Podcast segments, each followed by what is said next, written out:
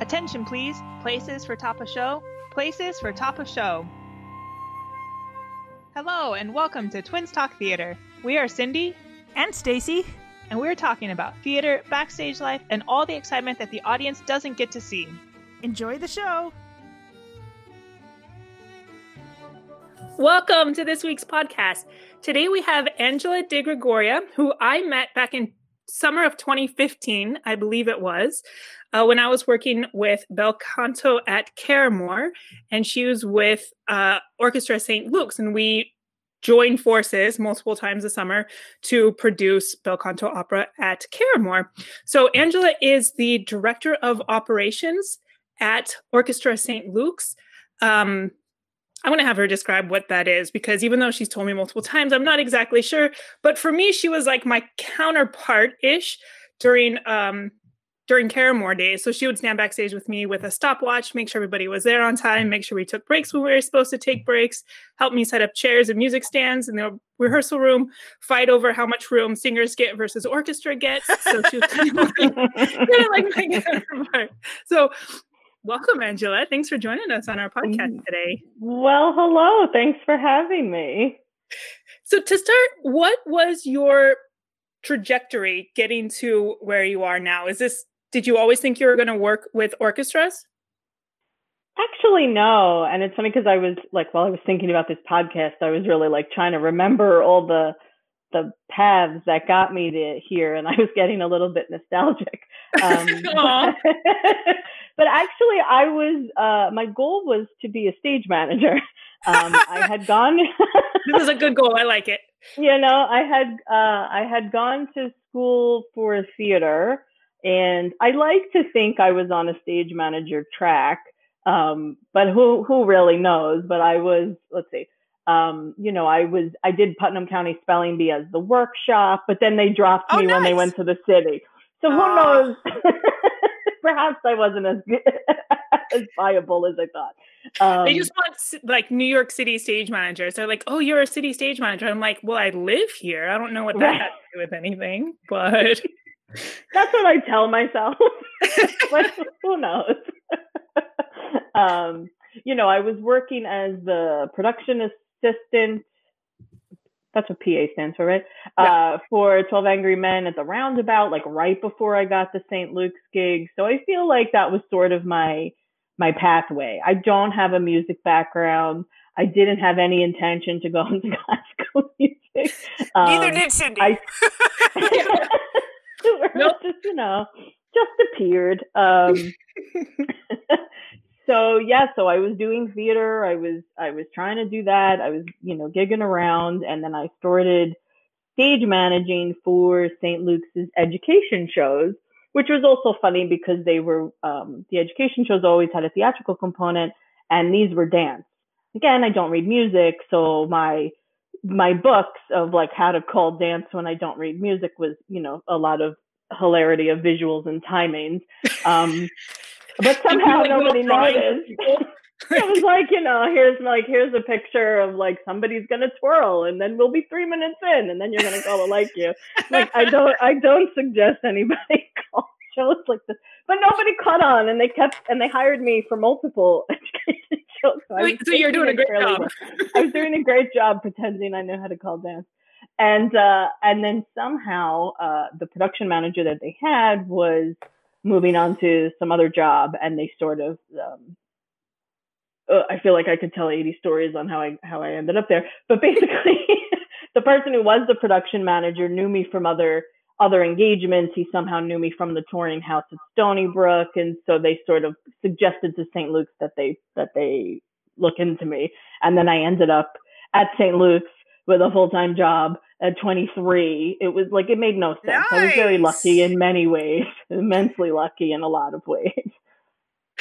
You so many people say that. They're like, I don't know, it just happened. I love that you're like just lucky. I just ended up with this full time gig. I'm like, that's so awesome. Yeah, and at 23, nice. Tw- yeah, 23. And then there would be things like, you know, before I, thankfully, before I worked at St. Luke's, I did have a couple of other symphonic gigs. So I wasn't completely new, not completely is a word, but um, it wasn't so new. Uh, but uh, literally, I was coming from gigs where I was like, "Well, what do you mean the musicians want to go on stage prior to the show starting?" Yeah. yep. Yep. So, but I got that out at some other person's gig before I went to St. Luke's. Yeah, I always feel like when musicians just walk on stage, I'm like, what are you doing? The curtain's up. There's audience members out there. Yeah. And they really don't care. No, nobody cares about the fourth wall in symphonic. yeah, apparently not. What was your your title or your position when you first started at St. Luke's? Production manager. So what did Which, that all entail? It's similar to like you know, there's still that that position still needs to be addressed. So it's not even though I'm on my third production hold on production manager assistant director director senior director so okay so i'm on my fourth title but the production nice. manager job is still like rolled into that um, but it's, essentially like your assessment is pretty good in in terms of like w- when we're actually what we would call in a service so in a rehearsal or in a show um, there is definitely a very stage manager aspect to what i'm doing i'm i'm sometimes even company manager for that point. I'm managing a lot of needs by several artists who all need their needs met so that they can do their art. So there's a lot of, you know, chair height memorization and this is squeaky and I can't see and you know, there's a lot of what do you, also what do you mean I can't bring my purse on stage? So there's a lot of there's a lot of that. Um, so very much stage manager company manager type activities. When we're not actively in service, then and then depending on what what title I had at the time, but it all kind of is the same. It's sort of the prep until that until you're in that place. Um, working with my department, and there's obviously separate people who deal with hiring and who deal with the physical music parts and, and those folks. So working all together just to make sure we're ready for rehearsals and show and budgets and things like that, you know how much musical instruments and orchestra layouts did you have to learn on the job? Or I'm assuming almost all of it on the job. Everything, everything. To the fact that um, me and mu- music people will understand a little bit more, but for me, knowing the difference of like, well, is the piano a solo piano or is it orchestral? Like this was like big information for me. yeah, you Cindy know, still says sounds... things like that, or with especially with bel canto, she would be like, "Well, this piano's a something, and so it only comes from one company on the East Coast." And I'm like, "I don't know what you're talking about. Piano's a piano. Apparently not." yeah, I'm pretty sure um, Valerie, who's my boss and friend who's worked with me at St. Luke's for the entire time I've been there, um, was like all proud of me. Like the first time I was able to tell you what piece, you know, air on a G string actually was, you know, literally any bit of information that I'm able to spout, I learned, I learned on the job. That's amazing. How much? Well, I know you work with a number of people, but you were the person I think that I always worked with on like orchestra setups, like the placement of the people in the orchestra. Is that your job at St. Luke's? And how was that to learn? Because I know that took me such a long time um, with Bel Canto at Caramoor, and we almost always do the same setup, but you work with not always the same size of people and group of people, correct? How right. how was that to learn? It's it's basically knowing who to ask in what situation and sometimes nobody has an opinion and then thankfully i've done this long enough where i can just suggest something. Um, but in the beginning it's a little bit difficult because you don't know who's in charge of that specific thing and depending on yeah. is it chamber music? You know is it conducted? Is the conductor in charge? Are we in charge? Is the presenter um, so for because for st luke's we not only have our own programming, but we are also hired for whatever anybody wants to do. So there could be a variety of people who have opinions on what we should all be doing. Um, the worst being when there is no one central person who's the answer, and then it just turns into sometimes a, a little bit of a debate of who should go where, depending on the piece, depending on who's involved, and things like that. So now I don't I don't think of it honestly as much of an issue. Um, the things that become issues are when there are elements that are non traditional. Let's say we had a conductor come in who wanted who essentially, I think, almost put the winds and brass with their backs to the audience. We had somebody else who wanted the singers inter just interspersed into the orchestra, but standing, so the people behind them couldn't see. conductor did not care. Did not care. He was like, "Well, we'll just pretend you can see me." He was like, "That's not. That's not how this works." so, uh, so, so yeah, so so the uh, uh, you know a standard kind of thing. I I pretty much know who to ask, but it's it's when you're doing when somebody's being let's say extra creative, then it becomes right. more challenging. That's like awesome. That. When you extra creative, we should use that. Creative. when you mentioned the chairs, I totally forgot that you guys have three different heights of chairs. It's more than that at DiMenna. Um, because when we were you know figuring out what what we needed in the building one thing that we knew was always a, a thing was that everybody kind of had a different preference and we wanted it to be good for musicians but it just turned into like too many choices. There's a lot of choices there there's yeah. too many choices. There's two three types and there's six types technically. Um so there's a lot of choices but you guys have them all labeled, right? You like I, I don't remember if they're color coded, like the the feet are color coded, and then all they of the racks that they go on are coded, and there's yep. diagrams on how to put them all together. And so then you just, I guess, had to memorize, you know, what violin player wanted what chair, and that cellist. I used to have a chart. Yeah, you know, you're totally right. Is that we just sort of memorize it. I used to have a chart and and would have that with me, especially for Caramoor because I would never remember because Caramoor has their own heights and they don't. Mm. It's not like it's the same color coordination that we did, or the labeling right. rather. Oh, of course. So not. no, why would that? I don't blame them. Everybody has their own method. Yeah, every cable foot length on a sound cable is different than the lighting cable is different than the next company. Yeah. Right. Right. Uh, yeah. So I used I used to keep it written down, but you know, at this point, I'm I'm fairly decent at somebody just telling me the name, and I know what they're gonna prefer. That's awesome. So, can you tell us a little bit about orchestra, uh, orchestra St. Luke's because it's a set. You have a set roster, correct, mm-hmm, or a, mm-hmm. a primary roster, and I'm assuming you have people that rotate in and out based on the needs of the piece that you're doing. But how does that work? So right, so so, and I will say, or, the Orchestra St. Luke's is is very unique in many ways. Um, and I, I make no claims that we're like anybody else, but for us, there uh, there's basically a core group. There's a an, uh, the ensemble um, who are our first call. They are the people who would you know who would be in the first chair most of the time. Pending, obviously, everybody can't be in the first chair at the same time, but for the most part. Um, and then there's there's other lists. There's a B list. There's a C list. There's a sub list. And so we can be whatever size anybody needs us to be. You know, we've done Berlioz Symphony Fantastique with, you know, huge, you know, huge numbers. We can do that. And then we can do something that's small and Bach and chamber and, and we can be whatever. But yeah, we do have the, we do have listed players, um, that, that are, you know, the, the St. Luke's group, so to speak. And then you guys produce your own pieces, but you said you guys also do presented pieces as well, or is that the same thing? Mm-mm. Um, so so so pretend it's pre-COVID because now everything's like in a blender. But prior right. to that, um, we had our own season. Yeah, uh, we had our we have our own season at Carnegie, which we produce, and then we have our own chamber series and our own, you know, and our own. There's stuff with education. There's things that we're in charge of we're you know we're making the decisions on what we're playing and where we're going that kind of thing. Uh, and that's what i would that's where i say you know that's our programming.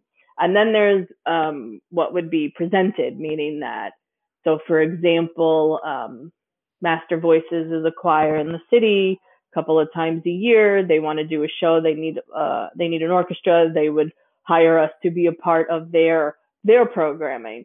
Um, and that that sort of work spans so many things. You know, they've the orchestra has been on tour, brief tour, uh, with Peter Gabriel. We've done background music for the United Arab Emirates because of the UN, or you sort of anything you could possibly imagine. We have been brought into. so that's awesome. Yeah. That's a huge variety. So what are your job requirements for each one of those? Or for the two the two sections? Like so the stuff that you guys produce in-house, what is it that you're responsible for to set up? Because you're not the one that actually contacts or I, I don't think you're not the one that actually contacts the musicians, are you? No, uh, my department is actually four plus people. um, we have a, a full time personnel manager who is the direct contact musicians in terms of hiring, scheduling, pay, you know, running, you know, the, the beginnings of the payroll before it goes to finance. We have a full time librarian who deals with getting the parts and, and putting markings in and, uh, and coordinating distribution of practice parts and, and all that kind of stuff and then uh, obviously my boss is overseeing the whole thing, and, then uh, I'm in the. I, not that I don't ever talk to musicians directly, um, but mine would usually fall into uh, setup questions, or you know, now when we're doing the live streams, there's a lot of you know like COVID precautions. It's sort of not quite not uh, not quite personnel management territory is where I would come in with direct contact for them. Sounds fun. I mean, that's the stuff that I like to do. So to me, it sounds fun. so how has it been during COVID times? Because I know I helped you guys do a few. Oh my gosh, what were they called? They were like they were donor events essentially. Yeah. yeah.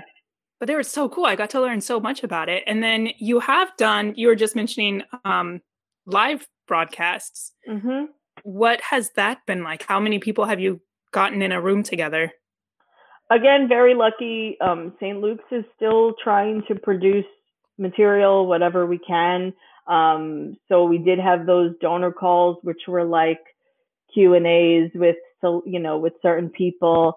Um, and then in October, we produced some live streams from DiMenna, which were weekly. Uh, and then that carried over into, and this is a perfect example of we were producing our own stuff in October. And then in November, we had Temple Emanu-El who wanted programming for their for their folks, and they had brought us on to do live streams from the temple.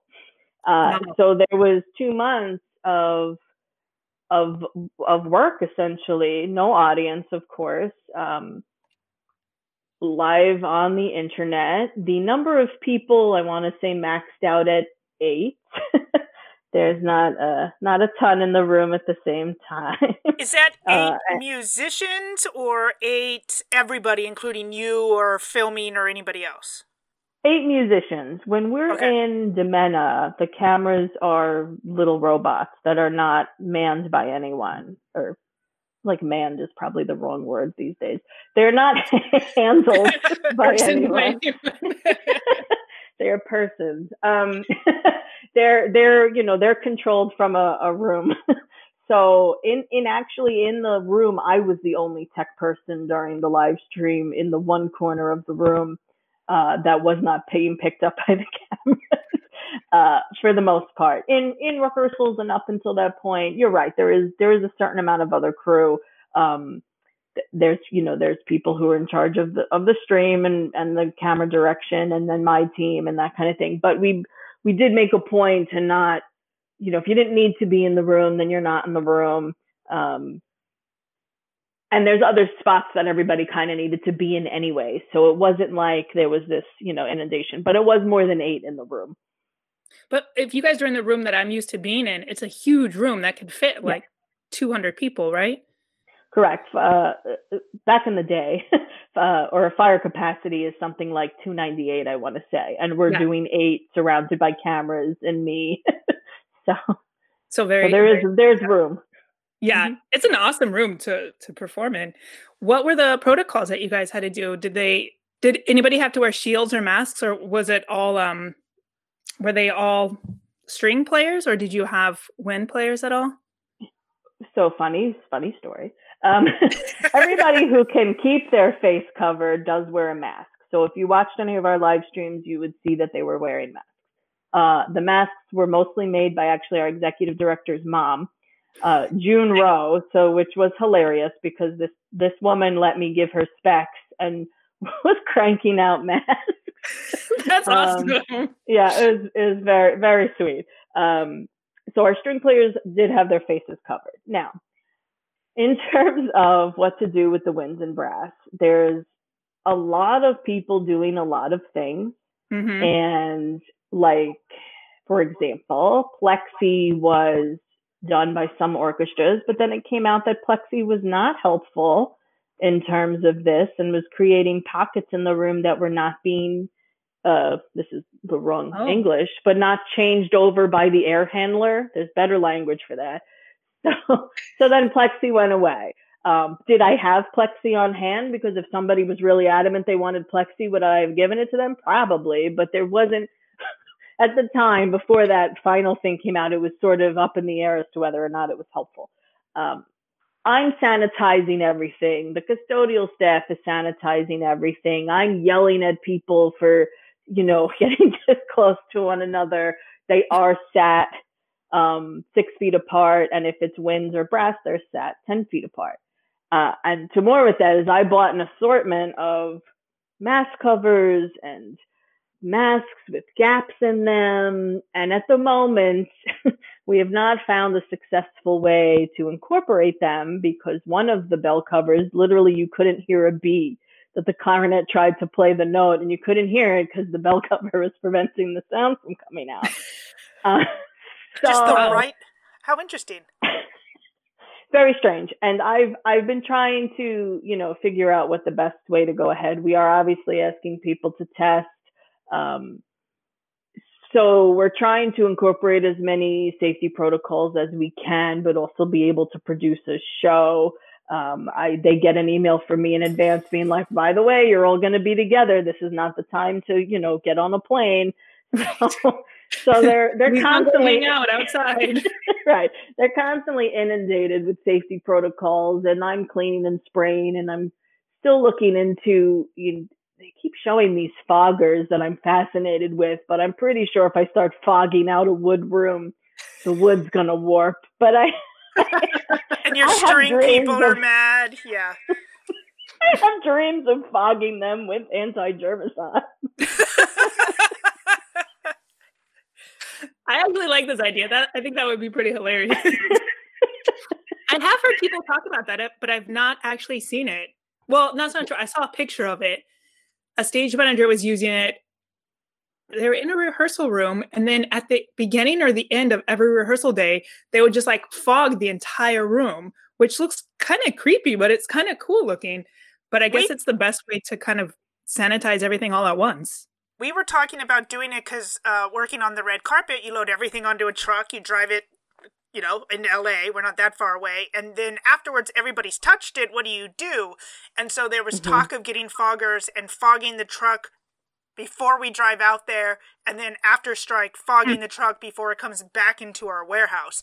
But then we haven't done any events, so we didn't continue doing Right. anything. So, but yeah, there was talk of that because everybody's, you know, walking down the red carpet, breathing on, touching, taking pictures, whatever, of everything. I would just love to see red carpet. Like, you know, they've got to have like matching masks to all their awesome outfits. That would be cool to see if it ever comes back. Mhm, There's there's mhm. a couple who have done still publicity things, and they do usually have matching. We're like the Matching, royal yeah. family; they usually have a matching Well, their outfit. that's awesome. Well, sure.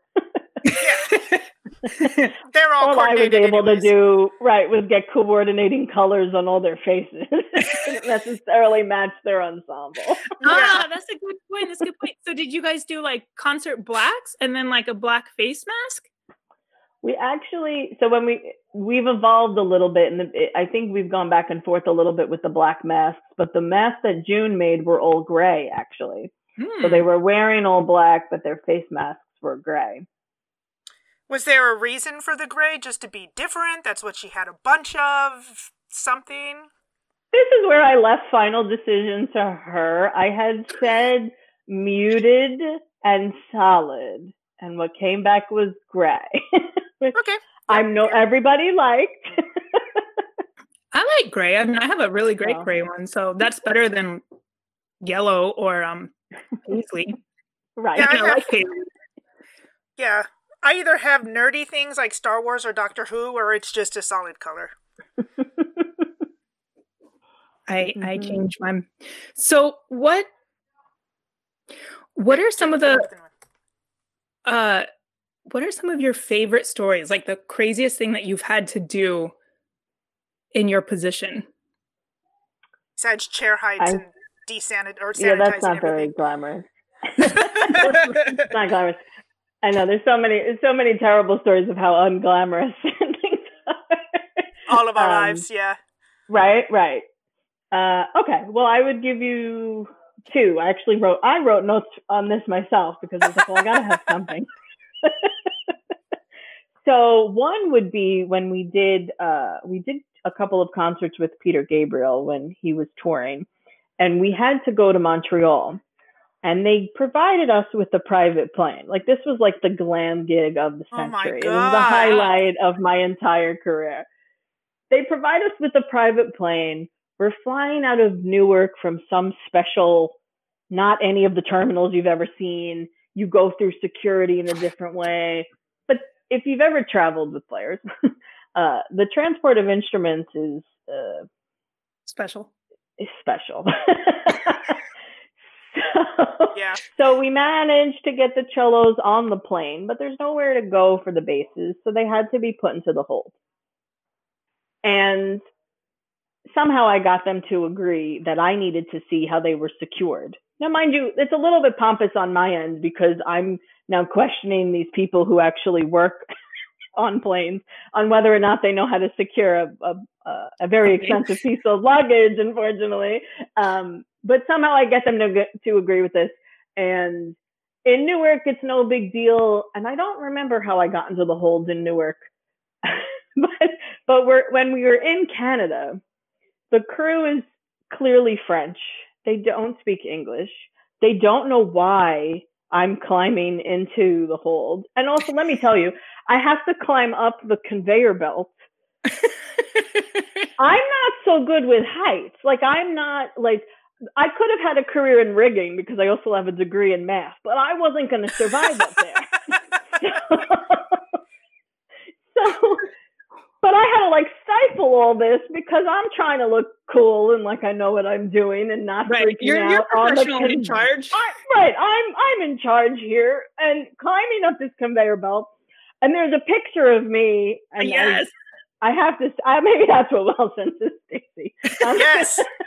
of me in the hold because they took, you know, they knew I wanted a photo because who's ever going to have this? And it's just me crowded, crouched down with the basses next to me. And I'm sure the crew in Montreal thought I was clearly insane. The Newark crew didn't care, but the Montreal folks are not, uh, we're not having it.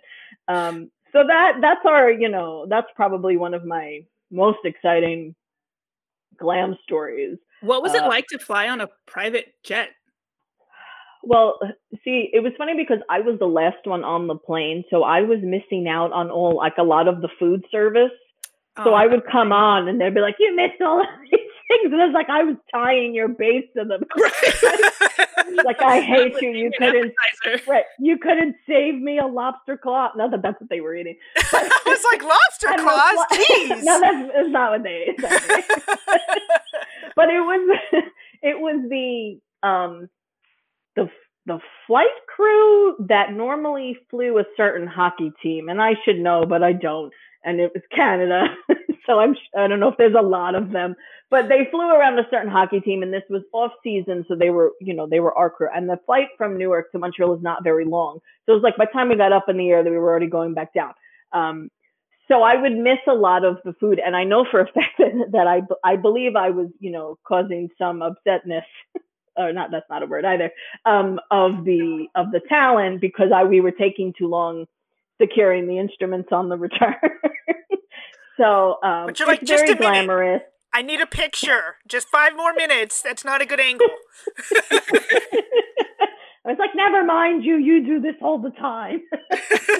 so, um, it's very cool. But you know, there's there's like a ton of food and there's like real silverware and we actually had, you know how like in certain subway or train cars, they have that seat that's backwards. And for some reason mm-hmm. on this plane, there was one of those. And Val and I are sitting backwards, which is amazing when you take off and you have actual oh. silverware in front of you, and it all goes flying because usually you're just like pushed back into your seat, and this time you're just like pushed forward. Interesting. Yeah, yeah. It was it was very odd, um, and we almost you know impaled a trumpet player with a fork, but it was fine. He's good. He survived. He's alive. He's doing well.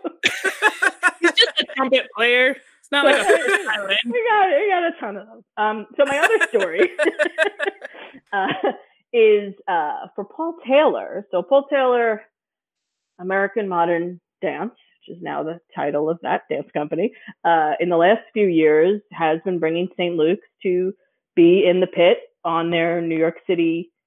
I don't think it's called a tour, but their New York City presence. and so, you know, for the last couple of years, that's what I've been doing, and it's been really amazing. And one of the years, one of the pieces that we were doing, what the repertoire was, was a piece by PDQ Bach. And it was a kooky kind of piece that involved some musicians blowing into bottles. Yes. And, oh, yeah.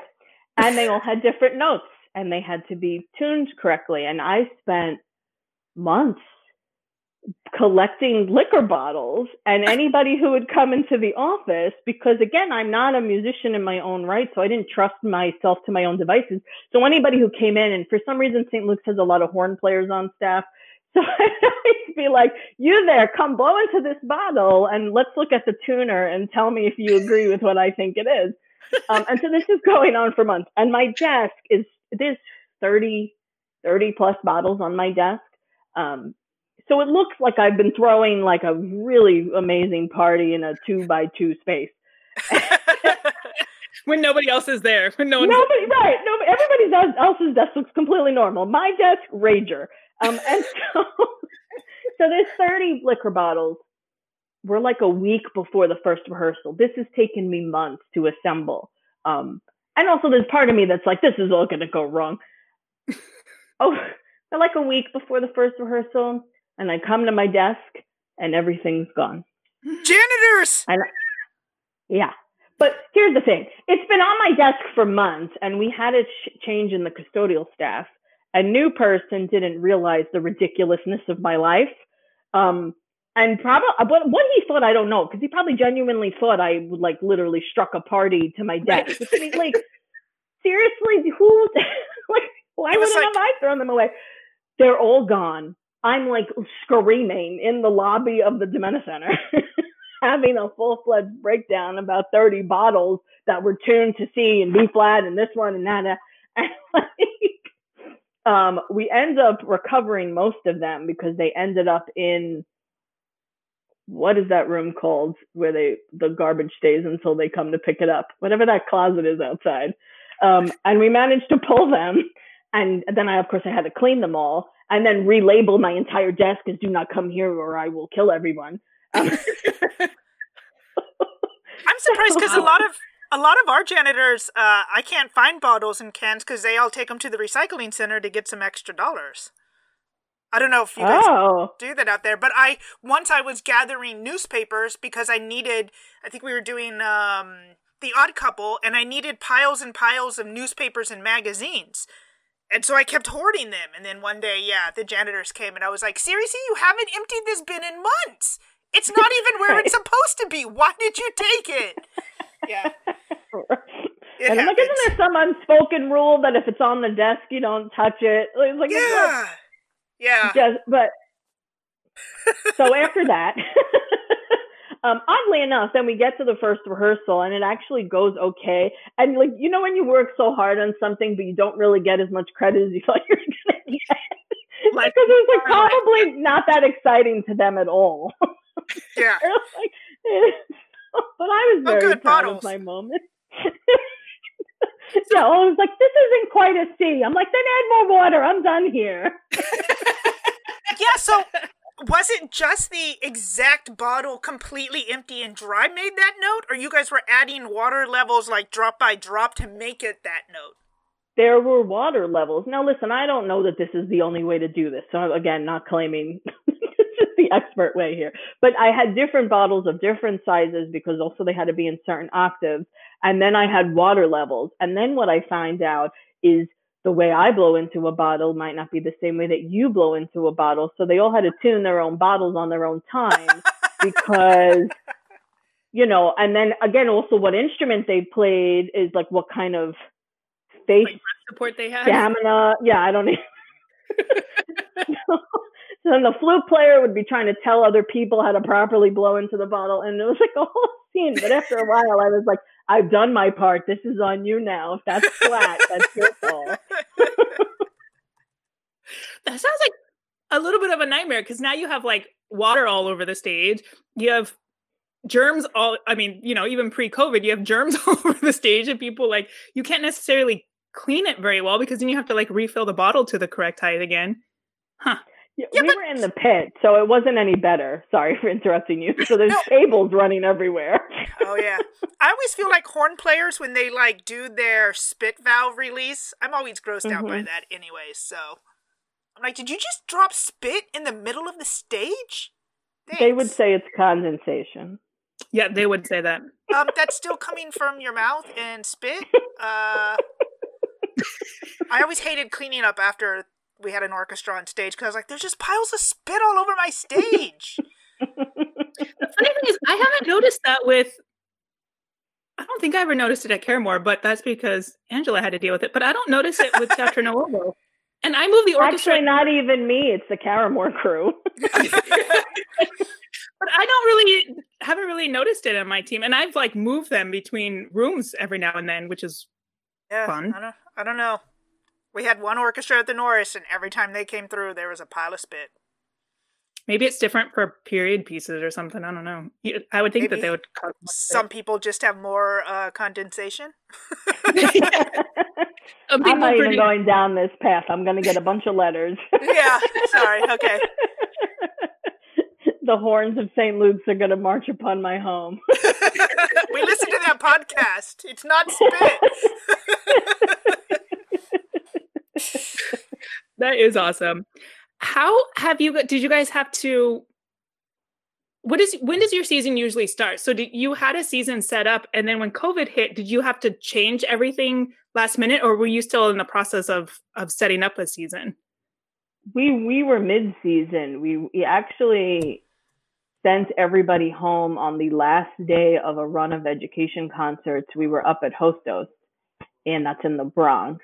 And the very last day, we told everybody to stay home because I think we had heard something having to do with either schools weren't coming or something, or it just mm-hmm. sort of really set in. I can't remember what exact detail made us go. Maybe this isn't the time. Um, but that whole week before it really became firm, I was already ro- roaming around Hostos, disinfecting light switches and and and chairs and things like that. And then that Friday we we didn't have the show and the office went remote. And then that was kind of the end of it but there was a ton of stuff that basically was canceled. So we were um yeah we were mid season i would say you know our season is considered september through august but things start kind of really rolling in october. September is usually like a, a ramp up of sorts um, depending on what's going on so yeah, so March we're kind of in the thick of it. I remember the few, well, the two jobs that I had, just no one really believed that it was happening. Everyone was like, "Oh, we'll just do it next week. We'll do it next week." So it mm-hmm. wasn't. But you're thinking about disinfecting stuff. I feel like working with artists and musicians were already hyper aware of germs because yeah, they can't just can't. sick. Yeah. So I feel like that just makes sense that even before anybody said anything, you're like, well, we'll just make sure people don't get sick on this gig because they can't. I remember my other question now. When you do these concerts with like the dance company or with, uh, would you say Peter Gabriel? Do you guys do a lot of rehearsals beforehand or did you just like show up and had like a one hour rehearsal and do concerts? It really depends on the nature of the engagement. Um, like a pop star isn't going to expect a lot of rehearsal with the orchestra, but there could be rehearsals prior to us joining those people. So occasionally we're brought on to do uh, the Rainforest Gala, and that has a ton of pop stars. But there'll be like a rehearsal prior to the pop stars coming in, or the I'm sure there's a better word than pop stars, but the the talent. Um, yeah, the talent, the, non, the non-classical music talent. yeah, the headliners. Yeah, um, yeah. So it really, it really depends. Paul Taylor requires a ton of rehearsal because there's usually 18 pieces, 20 pieces. Every concert's a different arrangement. Has been the the the plan of of before. uh, so there would be two weeks ish of rehearsals. Wow. Um, with with basically one week of just music rehearsal, and then in as we hit those pieces again, then dancers would be present at those rehearsals. Uh, so it it really depends on what the nature of the gig is. That makes sense. When we worked with you guys, what was it? One day, one or two days at DiMenna, and then one day up at Caramoor, and then a performance. So it was like two run throughs. Something like that. Mm-hmm. Yeah. That. And again, that really depended on the nature of the piece. I think some of those operas required more rehearsal than others. Yeah. So. Absolutely. But do you guys do, do mostly uh, known pieces? So like everybody knows Beethoven, everybody knows this stuff, or do you guys do new work that like everybody mm. has hmm. to try to kind of get used to? Uh, again, it really depends. Um, for a while, there was like a certain period of time. I guess St. Luke's was known. So, like from from like a Carnegie audience, they probably expected a certain time period of things that what you're saying of of known stuff like Bach. Um, but you can't only do known stuff because uh, then you're all competing in the same stuff. So yeah. so there's so there's either less played works by known composers, and then there's also depending again on what we're talking about. Uh, if someone's bringing us into something, it might be something that that is not as well played. I feel like MasterVoices was actually really good at at presenting works that maybe maybe well known to them, but they were new to me. um, so it, it does really depend. And then as recently as uh, November, you know, we had we had folks who were alive and well and in more of the new music scene that had played with us more recently. Uh, so it really kind of depends on what what it is, you know, what the gig is. That sounds exciting. I mean, I, I kind of like you, like I don't know all the traditional stuff. You know, I don't know all the Bach stuff. I wouldn't be able to whatever you mentioned earlier, air, whatever, an A flat, you know, like I don't know what these pieces are. So it always cracks me up in um with Teatro when, you know, we do this whole aria day, the very first day of of or the second day of our festival where all of our singers get up and like sing an aria. And they're like this such and such and everybody knows what that is. And i was like i don't even know this opera. Like i don't know where these are coming from. I'm so proud of myself now that it's been five years six years and i'm starting to learn it. But i'm, I'm sure it's the same way with you with the orchestra you know? You're like these are just not pieces that i grew up with so they're not pieces that i know. But i love being able to learn new pieces with them as i go Right. That is very much part of all the learning on the job, so to speak, is that there's now things that I recognize that prior to working here, I would not, I would not have known. And I don't know that I've ever would have even been able to tell you, you know, something that I liked classically prior to working at St. Luke's. Yeah, exactly. when I, right. As when I first, I don't know if it was a St. Luke's or if it was right before that when I was working for the Collegium, but I would come home and I would tell my mom and I would be like, they're having such intense conversations about a phrase and I don't hear the difference. I don't know what they're talking about, but it sounds really important. well, like when I worked on it all the time, he's always like, "Listen to this," and now listen to this. You'll hear the difference, right? And I'm in the back of the room being like, "No, I listened six times now, and I still don't hear the difference. I can't figure this out. Like, I've gone through all these lectures over and over and over, and I don't know the difference between it. it all kind of sounds the same to me, but and you guys have way more experience. I, uh, yeah, am lost. I'm like, yeah. what does the lights look like? They're lit, right? I had a. I had a conductor. I was standing at the elevator with him, and he was listening to the sound it was making and he's like, What what do you think that is? And I was like, This is not the time for me to start guessing notes with you. Yeah, the guy at work, because he's a fine furniture maker, will be sitting in the office and he'll jump up and run outside. He's like, the wrong saw blade was on that saw. I could hear it when it turned on. I was like, okay.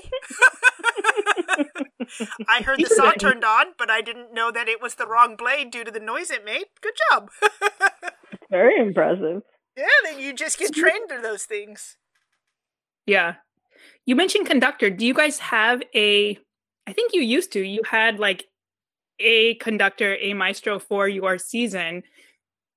Do you still do that, or do you have different conductors coming in for different pieces? We do have a principal conductor, and his name is Bernard Labadie, uh, and he's been with us for a few years now. And he's he's basically the one that um, is part of the Carnegie is the is the Carnegie programming essentially. Got he's it. the one who's deciding that. He's working with our artistic department about what we're playing and of course Carnegie has their own say in that as well. Uh, so he he would be that.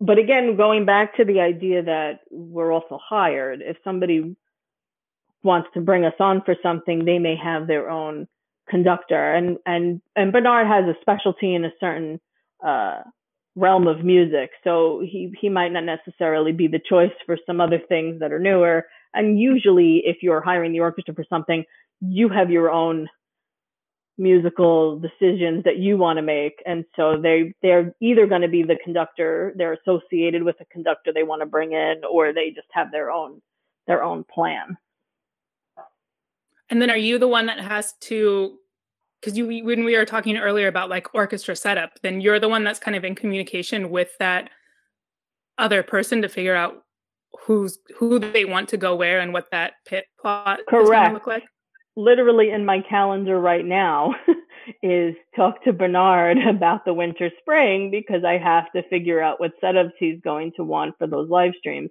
Not that he's coming in to conduct them, but there's some programs that he is are in his wheelhouse, so to speak. And so I will be in communication with him for that. Uh, so yeah, most most definitely t- getting answers from uh, a conductor on their preferences is definitely part of the job. I have to say, Angela has this really cool program that she sent to me, but I could never quite figure out how to do it, where she could create pit plots that have the actual instruments on them, or some of them do. Do they? No, the piano. No, you're thinking of somebody else's. Mine don't have the little violins. I've seen that though. No, but I always thought it was kind of silly. Size, right? Say that again, Cynthia. Yours is like the correct size, though, right? So that you can actually see how it fits inside of a, a location. It's pretty close, and it's funny that you say you never were able to figure out because I don't remember what I did either, and I made it. I managed to set this program up, and then I can't even teach anybody how to use it because I don't remember what I did. But yes, it's close-ish. I, I don't think you know nobody who studies drafting is going to be all that impressed with it, but for our purposes, it's it's close enough. What is the No, name all- of it? CAD STD, and why does I think it's supposed to be CAD standard, and the program is like twenty five dollars. Um, and I'm sure I'm not using it to all of its abilities, uh, but uh, but it but it serves its purpose. A lot of people, for some reason, were using PowerPoint, and that's fine for like the visual of what goes where, but it was getting harder in certain scenarios, knowing like, well, does this actually fit on the stage, or is there a pathway and things like that. So it, it it's not qu- it wasn't quite useful to me to be using like an image software for this kind of work. hmm I know I've worked with the- Cindy a couple times. She'll give me basic like this is how big the pit is. Can I fit these instruments? And I'll do Mhm. like a, a sketch up of it and be like, well, if your drums take up the standard more or less eight by eight, and you have a baby grand piano, that's your entire pit. Right. And I can show you in this drawing that you can't fit many more. Now, if the drums is willing to shrink and your piano's a stand up, then we can fit a couple more. But yeah, um, Cindy would send Yep. me pictures and be like, "How many do you think can fit in here?" And I'm like, "Dude, what instruments and what kind of yeah, what is their layout?" And Angela's so awesome. I mean, I should send you some of the the drawings that she did when we were at Caramoor because, like I said, it, Caramoor is such a tiny little stage, you know, and we would have I don't know how many orchestra members, and then Will would want to fit like 60 singers on stage, you know, and there's just like no room. And she literally would have all of these drawings of like who goes where and um, if we could put risers in the back and who we needed to, you know, finagle and move where. And that's what I wanted when I was at Teatro Nuovo because then all of a sudden it was my job to figure out where the orchestra went. And I was like Angela in the beginning, like I have no idea. I'm still figuring out what an oboe looks like. Mm-hmm. now I know it's what an oboe. still confusing. Don't don't feel bad about that. you know, I'm like I don't know if this fits or not. Um, it barely did, but we made it fit. But that's when I asked her for the program because I was like, I need to figure out if if this is actually going to work because like we're here now. We have it. This is our venue. Like, hopefully, all these people that are rehearsing will actually fit in the venue. Like, we think they're going to fit in the venue. Yeah, my favorite tact when people don't believe me when I say things aren't going to fit is to draft it, but just draft it like on the stage. You're like, you see this group here? This group is not actually on the stage. They're in the column. And this group here is in the house. And then you see where I've drawn the lines? That's the edge of the stage. yeah. Yeah, exact. I have actually put tape measures on the floor and been like, "This is where the stage is." so you tell me where you think you're gonna go. While standing on stage our first day at DiMenna when we would, you know, because we would rehearse by ourselves in a room that I would tape out, and then we would get to DiMenna, and of course, all of the singers want to like inch towards the orchestra, and the orchestra wants to inch towards singers, and so we would tape everything, but because we're in this big room, the orchestra wants more space, so they would try to spread out anyways, you know, or the singers would try to spread out, and we're like, no, we're we're literally trying to see if you fit, and we would like tape out the columns and use music stands, and thankfully I do I have to do? I don't really do that anymore. But at, Car- at Teatro Nuovo, we all rehearse together anyways. Like we're in the same room mm-hmm. for two mm-hmm. weeks together, which makes it a little bit different. But yeah, it's it's definitely give and take. But working with Angela actually made me. This is going to sound horrible, but made me respect the orchestra a lot more because I learned why they were asking for the things they're asking for. You know, as opposed to just like them saying why they couldn't have it or that they wanted it. You know, like learning why it was they wanted these extra six inches or why it was they had to sit on this side of a person or whatever. So that's actually really interesting because I always find that when they ask me for things that I, I don't get right away, I'm like, tell me what it is you're trying to do. Because sometimes the thing that they think they need is not exactly what they need. And I'm mm-hmm. like, explain to me what it is that's happening now so yeah. that I can figure out what I can do for you. Um, but it is, and that's always helped me too. I think that almost that's what helps me remember certain things is because it's been explained out to me. Like I once sat, I'm pretty sure it was Car- it was a Caramoor opera where we were very we were very tight. We usually were, um, and I had put uh, a non-horn player in into the right of a horn player. So basically, they were in mm-hmm. the bell of the horn, and and they were like, I can't sit here. I can't hear anything. I'm like, well, somebody's got to sit there. And, and they were like, nobody sits in the bell of the horn. I'm like, don't other horn players sit to the bell of the horn? They're like, yeah, but they're playing the horn. and so never again will I ever sit anyone to the bell of the horn. yeah, I never think about that. I'm like, dude, this is your chair. Sit right. here. nope well, I've learned some of our players double up, or some of them even play like three different instruments. And I learned that I need mm-hmm. to give them like two extra feet so that they can set up all their instruments next mm-hmm. to them. Mm-hmm. I can't put a chair right next to them because they have like their whole lineup of instruments they need to play. Yeah, my biggest lesson on that was whenever we did gigs that involved saxophones uh, or you know doublers for the you know for that matter, and they were playing four or five instruments, and I'm like, oh, you you need a lot of space. Tons space. Just like I know my musicians that need two music stands, and I know my musicians that need extra light because they're blind, and I know kind of like mm-hmm. you, like I know which musicians mm-hmm. want to have a stool and which ones want to have a chair, like.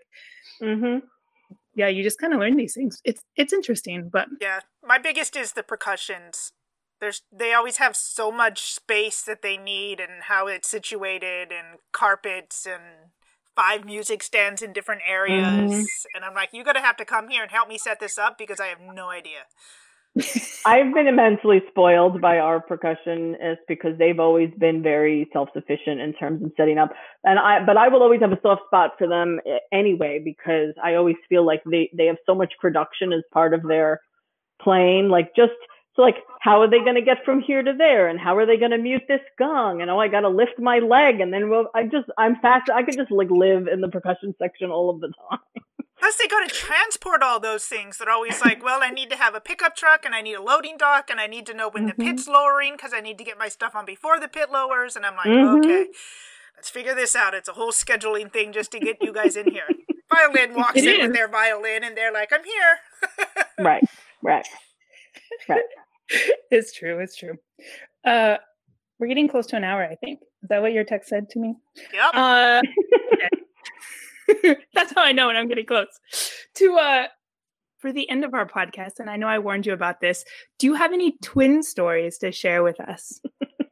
I don't have anything in terms of theater or shows, but I do hmm. have I do have a story, which is uh, I have a friend. Uh, her name is Lauren, and she is a twin.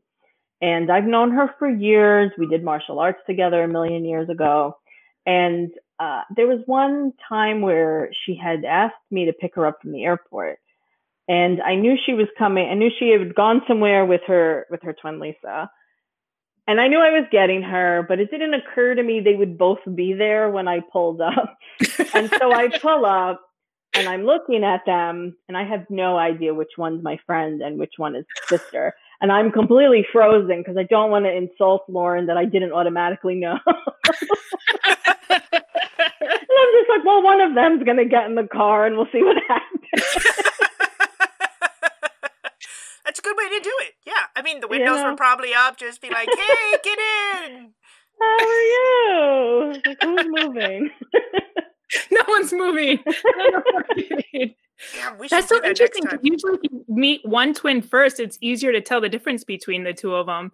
Uh, when you meet them together, usually people have a harder time. But yeah, I don't know. I think it was just I was I was caught off guard. I would like to think uh, now yeah. that if I saw them, I would know. Uh, you know, I think I would know.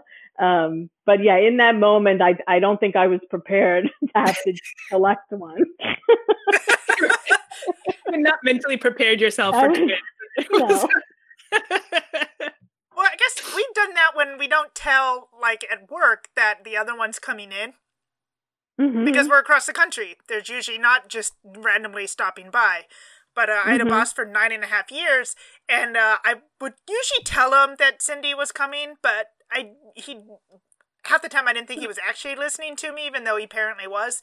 And so he would know that Cindy was coming by, and then he would automatically know it's Cindy, and then be like, "Oh, your sister's here. She went to the bathroom." And I'm like, "Oh yeah, that would make sense." But like yeah, sometimes he'd be like, "Oh, you didn't say your sister was coming," and I'm like, "Yeah, I did." you knew it was her and not me, so Cindy's here. Wandering around the theater. That's what I do when I get there. Uh, normally, you went straight to the bathroom.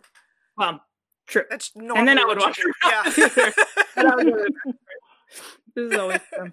Uh, thanks so much for sharing your stories with us. You have to send us a picture of you in the um airplane. In the pit. Uh, the airplane. Yes, yes, yes, yes. Airplane. Oh wait, there was um, one uh, when I was stalking you on Facebook, which I did tell you I was doing earlier. Um, there's a couple pictures of like pit players, and they've got like uh, Cindy, what did our dad play? The melodicas. The banging. No uh, cymbals. yeah, they had like cymbals on their heads. That might have been when we did uh Pirates of Penzance with MasterVoices, and they had uh, theatrical action in the pit where, oh my god, I was in the Pirates of Penzance when I was in high school, and now I'm blanking on the the guy's name. Ferdinand? What's his name? Anyway, when that guy goes into he goes into the pit to hide at one point, and so our percussionist was also doing theatrical action. So I was like, that's weird. I don't think that's going to make the right noise. And but there's like two or three guys all with them on their heads, and you're sitting there, and I thought it was. You'll have to screenshot it to me. serious. okay, I'll comment on it and be like, it's a level one. of ridiculousness. Yeah, that's the level of ridiculousness. Is that doesn't automatically make me know what you're talking about. Angela's like, it's just a normal day in rehearsal. Like, fine. This is what happens. You know, I'm surprised you didn't find the picture of me. There's always a video that one of our cellists posts of me playing the cello where she like showed me how to play one note and I'm like so nervous and so proud of myself. I've seen that one. I've seen that one. Yeah. and I'm like, I don't know why everybody doesn't let me play on their instruments. They're not expensive and very personal. Right. It's fine. Right. It's not. This isn't weird at all. I've gotten permission to move people's instruments, but I don't think I've ever played any of their instruments. I might yeah. have to work my way to it. But one day we had well, to move a double bass. Mm-hmm. I put it there, and he did, and we needed to move it, but they were on dinner break, and so I called, and I was like, "I need you to come back." He was like, "I'm eating," and I was like, "Well," and he was like, "Just pick it up and move it." And I'm like, "I'm not touching your bass," and he was like, "Just it's in a case, pick it up and move it." And I was so nervous because I was like, "I know how expensive this is." More power to you. My bass player would not let me touch his bass; that was on fire. Yeah. No, mine was like, I'm eating and I'm like 20 minutes away. I'm not coming back to move it. I was like, okay. But yeah, but I've not actually played any of them. I might be able to, maybe I'll I'll try to get a video of a cellist letting me play, but we'll see. if we're ever allowed to perform in person again, then uh Right. Yeah. and and touch their instruments. Yeah. Well, then you're gonna have to sanitize everything. I know, I know. They're not gonna like it when we Clorox the string. We just poured some bleach on your drums. That's okay, right? Fine, you touched right? them, Still so plays, uh, I bleached it. it's better. It's better than like spraying some some uh, alcohol on them or something. Maybe I'll do Mm-hmm. that. Uh, I don't know if Mhm. it's much better than bleach. awesome. Well, thank you so much for joining us. This has been so much fun, and I learned more about orchestras. Yay! Thanks for having me. I feel very Yay. special. Thanks. Have a great New Year, and hopefully things go well for the rest of our COVID seasons. hmm Or hopefully lack of COVID seasons. Let's hope that dies down. No, out where I am, California and LA is now top Oh, We are like the congratulations. epicenter Yeah. of COVID. Yeah, you're doing great. I'm very proud. My people are very stupid out here. Okay. Thank you so much, Angela. Hope to talk to you soon. Thank you. Bye. Bye. Bye. Thank you for listening to today's podcast.